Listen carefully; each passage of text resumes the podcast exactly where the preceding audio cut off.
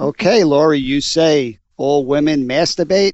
So let's spend some time talking about something that most of us never talk about.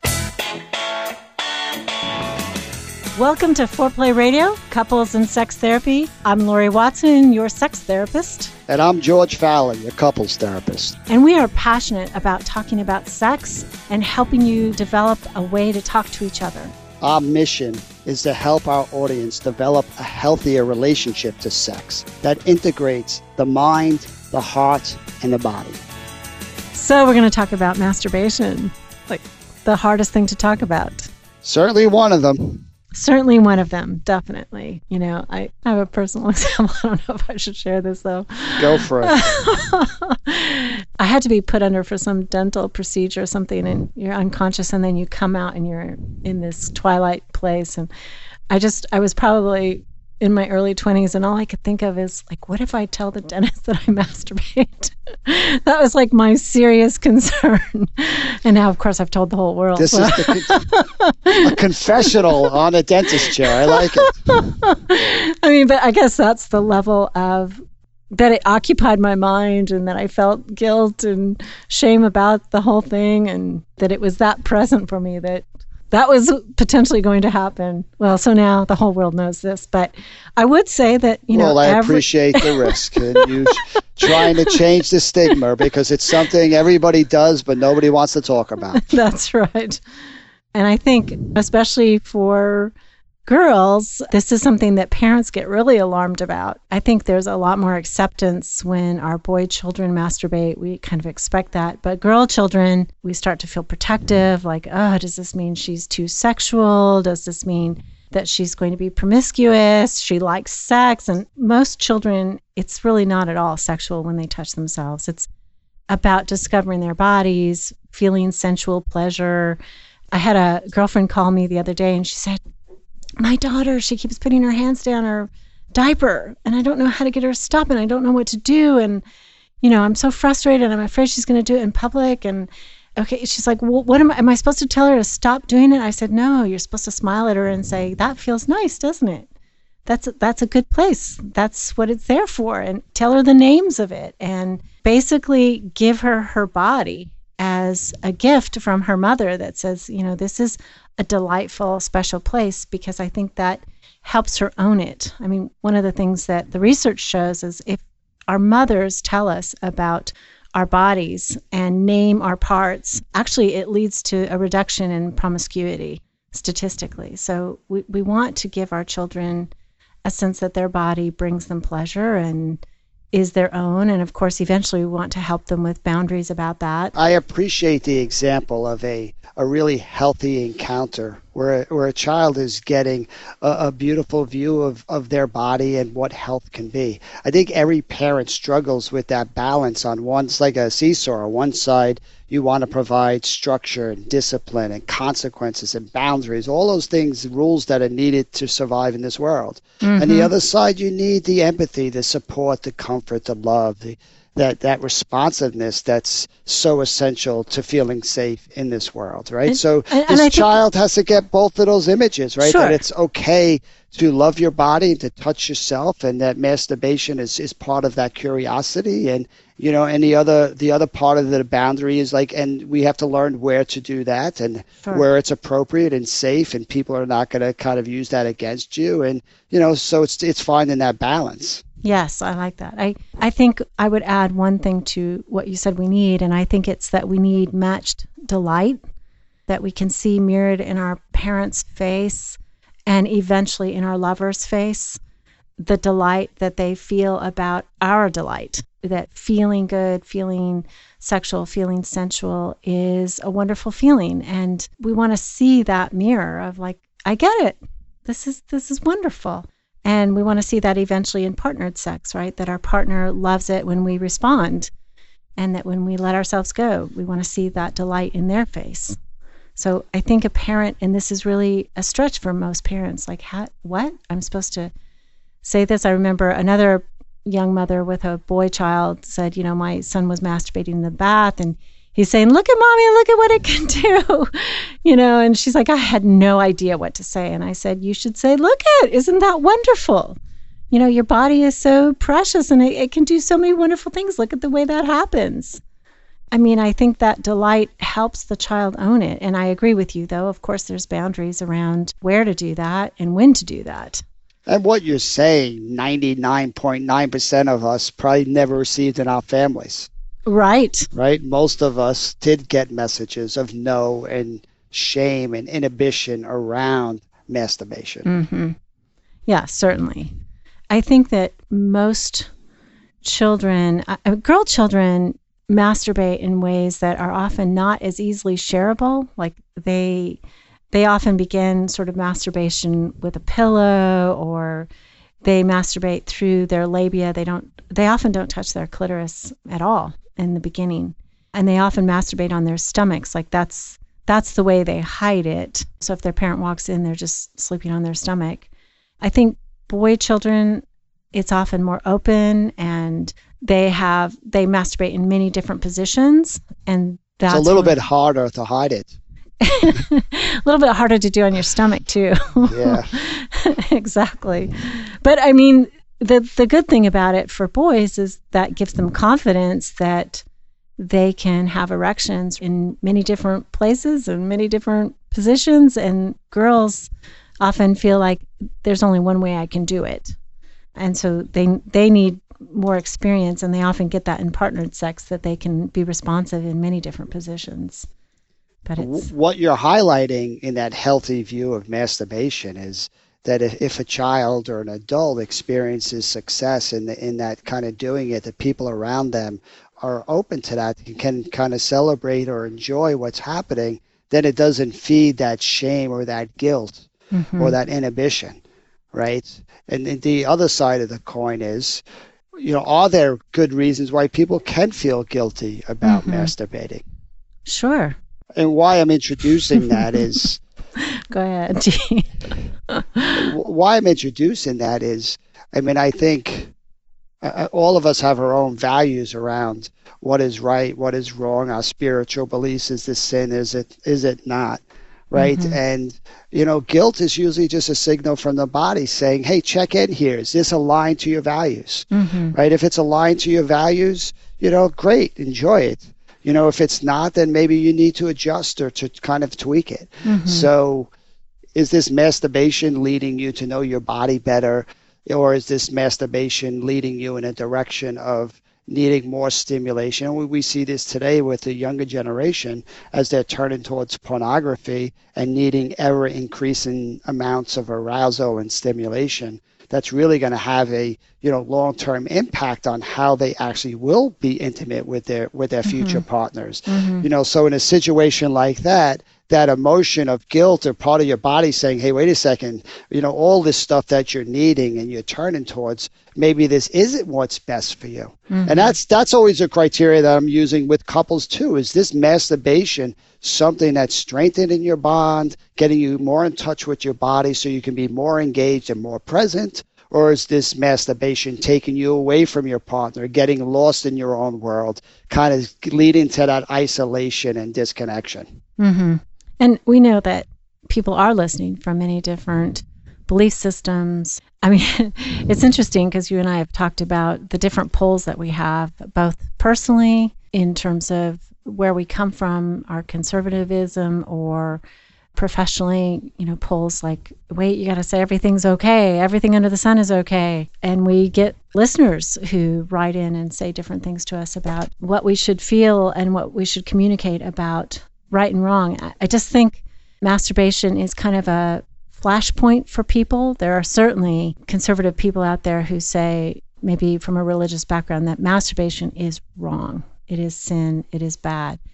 And I think another way to think about it, and other people describe whatever you do with yourself or that is consenting between you and your partner and your partner's okay with it, it's good. I think you're making room for a lot of different relationships to masturbation mm-hmm. right and what we're we're trying to bring a message that's saying how do we talk more about it and get more comfortable with these different vantage points mm-hmm. okay let's come back and talk some more you guys, I'm so excited about this. Uberlube has decided to sponsor us. It is a product that I've been using for years. I love it. I do give it to every patient who walks through my door. And you can find it at uberlube.com, and that supports us at the podcast if you buy it there. It has long lasting performance. That means it doesn't get gummy, it doesn't get sticky, it doesn't get absorbed easily into the body. And so it gives you great glide. It's a great feel, especially for foreplay. I recommend the travel pouches as well as the really classy designed glass containers that you can keep by your bedside. I mean, you can leave it out and nobody's going to know what it is. It looks like a perfume bottle. It's so pretty. It's taste free and scent free, which is wonderful. It's recommended by thousands of doctors. It's recommended by Laurie Watson, and it's made in the USA. It's really a very, very fine product, something that I think you will enjoy and will bring you more pleasure. Support the Foreplay Radio podcast when you use promo code FOREPLAY at uberlube.com. That's uberlube.com, promo code FOREPLAY.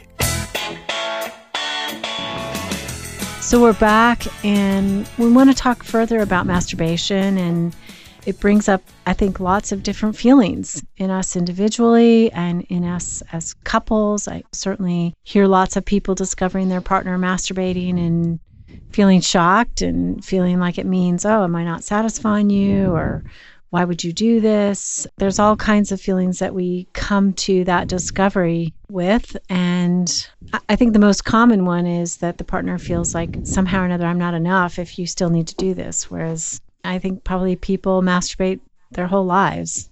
It's something that is both a pleasure and private and stress relief. And I mean, there's all kinds of things that happen. What I so appreciate what we're trying to do is open up some space to just have these conversations. We don't have to have all the answers, right? We don't have to be the experts that knows what's right and what's wrong, but to just start the dialogue is really, I think, that first step. If we can start helping people see the benefits of masturbation when it's when it's appropriate and healthy, right? It just makes that that bigger picture of a, a definition of healthy sex that much clearer, and people just being in their body, being engaged, being present. Mm-hmm. I second that we don't have all the answers. We're still learning and talking about it and figuring this out too.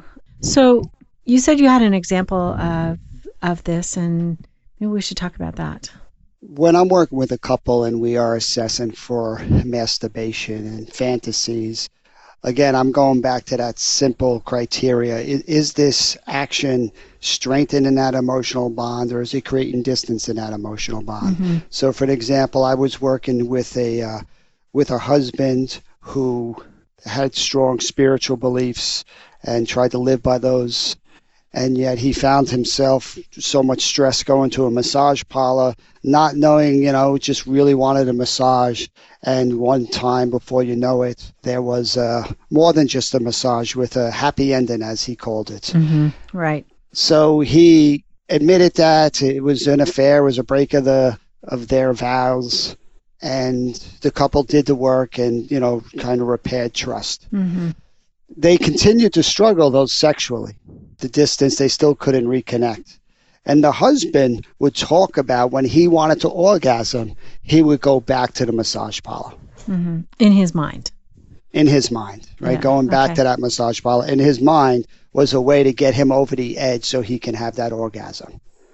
Right? So when he's doing that during sex, or if he's masturbating to himself, he might want to release and his wife's not in the mood. That act of going outside, he would feel a lot of guilt about. Mm-hmm. So, again, we're we're trying to figure out well, what do what how does that land on you to just hear that? You know, I I think I feel different things. I part of me says we have a right to our own sexual fantasies.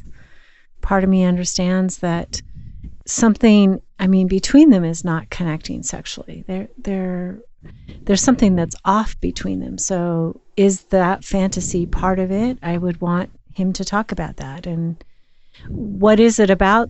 I mean, I think it's more than just that he has the fantasy. It's like what does the fantasy provide him? Is it I need a sense of rebellion and taboo in order to let go into orgasm? Is it Is it something about his wife? I mean, mm. fantasies are so complicated, George. I, I, sure. I, you know, I, I can't have sex and sexual climax and release with my my wife who is the mother of my children who reminds me of my mother you know i have to go to sort of the bad girl who she is able to hold sexuality and my wife I, I don't see her as sexual i think the issue is about how the fantasy operates inside him and then how that operates relationally versus should he have or not have that fantasy i mean it's a great answer to invite that curiosity. I mean, I think that's how these fantasies become a doorway into growth and under, understanding yourself in a deeper way. So yes. I, I'm not trying to take a moral stance. I just want to give that actually people who are masturbating the, empower them to figure out what's what's best for them. So if they want to lean into that in a curious way and say, "Hey, listen, what is it about? What what's the excitement that's in this fantasy?" right? How maybe do I find more of that in my real life? Like, I, I think that's a great exploration to go on. Mm-hmm. And I also want to give room for, you know, if this fantasy does feel like a conflict with my values, mm-hmm. then and I want to use that as as that guilt to motivate me to stop some of those fantasies mm-hmm. because it's going to protect me and protect my marriage. You know, I also want to make room that that wouldn't be an appropriate response to it. Right. The guilt as a signal for him to examine what it's doing and to him and his wife. I mean, I've often said, well, I think fantasy is by and large something that makes up our erotic self. I mean, I think focused fantasies are important to examine. I mean, I think the fantasy of the neighbor next door consistently kind of sets your heart in motion toward the neighbor next door. Right. Right. So, in that way, are fantasies always benign and innocent? Um, no, I don't think so. And certainly, we know that people who come from trauma backgrounds and have families that are very disturbed sometimes have disturbing fantasies sexually. And we're not saying that that's all okay. But I think to me, fantasy is reflective fantasy with masturbation often reflects themes that are big turn ons and big arousal patterns. You know, and do you have an example of that, of how you've gotten curious of somebody's fantasy that's really unleashed some more of that erotic energy that they could apply in their relationship? Yeah, I had a patient, and I think I might have even talked with you about this, George, in another one, but her fantasy was of her husband being seduced by this really highly aggressive, tear his clothes off, scratch his back kind of sexual woman. And you know, we talked about that she was she was very withheld anorgasmic. That means she, she couldn't have orgasms herself ever under any circumstance, let alone masturbation. But this was a part of her. And so the challenge was you're making up the fantasy, girl. So this is not I mean, she felt ashamed of it. You know, I, I fantasize about another woman with my husband. It's like, okay, that that's a little simplistic. You're projecting an ag- sexually aggressive part that you could have access to personally to give yourself sexual enjoyment. You know, that was very insightful and helpful to her as she was thinking about I don't see myself as a sexual being. I don't see myself as a sexual person. So, yeah, I, I think that exploring fantasies are really a way to enlarge our eroticism overall. I agree. And, if we're going to lean in one direction and say, well, there's something about the guilt and a slippery slope, and you know we want to be careful about that.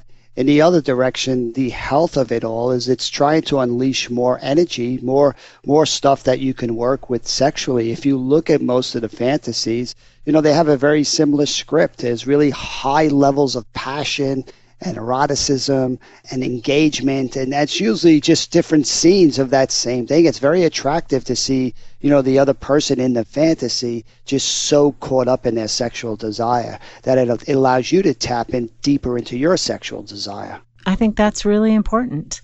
I appreciate that guilt is something that accompanies masturbation very frequently. I have thought about it as empty. Probably guilt though from parental protectiveness or religious mores that say, you know, it's sinful, it's bad. I mean, some of that is present. But then I think about, like, let's say in the South here, I, I have a ton of Baptist couples coming to see me, you know, and it's a young woman who says, I told myself, you know, wait till I get married. And then I'm married, and every time I feel sexual, I feel guilty. It's like to just discard that and say, okay, it's it's wrong now for me to feel guilty. It's like it's a huge process to get these kids to inhabit their bodies and work through that guilt and come into joyful freedom with each other to have what they actually believe is wanted. I mean, they don't necessarily believe at this stage that sex is just for procreation. I think that's well, to me that's more of a symptom of a, of a bigger problem, which is just around the negativity of sex. If all you're being told is no, or this bad thing could happen, or pregnancy, or disease, and sin, if it, all it is always negative, you're going to have a lot of inhibitions around sex. Right. Right. And masturbation is just another form of that. Yes. Right. So, so I guess what I'm curious about is, you know, I get this a lot. I think what's confusing for a partner is you don't show interest in me having sex with me, but you still want to masturbate right yeah. that's a harder one not to take personal it's like i get if if you have i have lower desire and you want to have sex with me and then you need to blow off extra steam by that's that's fine but when you're saying no to me and then turning towards mm-hmm. masturbation, mm-hmm. how do you not take that personal? And I think it, it's a, a wider lens and an understanding that masturbation is is also not representative simply of what we desire with a partner. Some of it is tension release, some of it is working through our sexual problems. I had a girlfriend who I actually encouraged to masturbate because she was having low desire. And she needed to work through a lot of blocks internally about letting go and feeling arousal and how difficult those places were for her, which she did. Her husband wasn't real happy with me for a while, but he wasn't. But, you know, eventually she got there. It would be very helpful. We're trying to help couples, partners be better communicators to just kind of let people into their process. So, you know, if a, if a, if a partner says, "Hey, I'm trying to work through my issues and masturbation is going to help me. And in the short term, I won't be able to have that with you because I'm really trying to understand myself better so I can have more with you. That would be a lot easier for a partner to understand. Yeah. But a lack of communication leaves us to our own imagination. That's usually not a good place to be left. Right. And I, I think what you just said, I would love for people to talk like that, right? It's so hard, though, to talk about masturbation and why people are, why they're using it personally. I mean, hardly anybody does that. So, okay, we, we got to quit. This is a longer conversation, interesting. We have lots to talk about with masturbation for sure and guilt. Thanks for listening. Well, we hope some of you go home and talk to people you love about masturbation. That's your homework assignment. Absolutely. Keep it hot. So, George, we're going to offer an intensive on May 14th in Raleigh to two couples. We have two two hour slots. And we would love to get a couple to come in who has sexual problems, and you'll be able to work with George and I. Right, George? That's right. What a great opportunity to just open up some space to hang out and see if we can make some progress in these areas we're stuck in.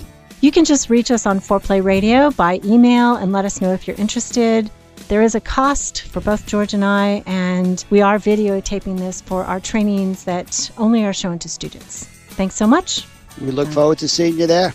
Hi, Foreplay fam. The biggest support you can give us is sharing our podcast with a friend. You can find us also on socials Twitter, Facebook, and Instagram, and we'd love your questions and feedback and really do use these to guide our show. We'd also love it if you'd rate and review us. If you're interested in learning more about us and our mission, look us up on our hot new website, foreplayradiosextherapy.com. Call in your questions to the Foreplay question voicemail. Dial 833 My Foreplay. That's 833 the number 4 play. And we'll use the questions for our mailbag episodes. All content is for entertainment purposes only and should not be considered as a substitute for therapy by a licensed clinician or as medical advice from a doctor.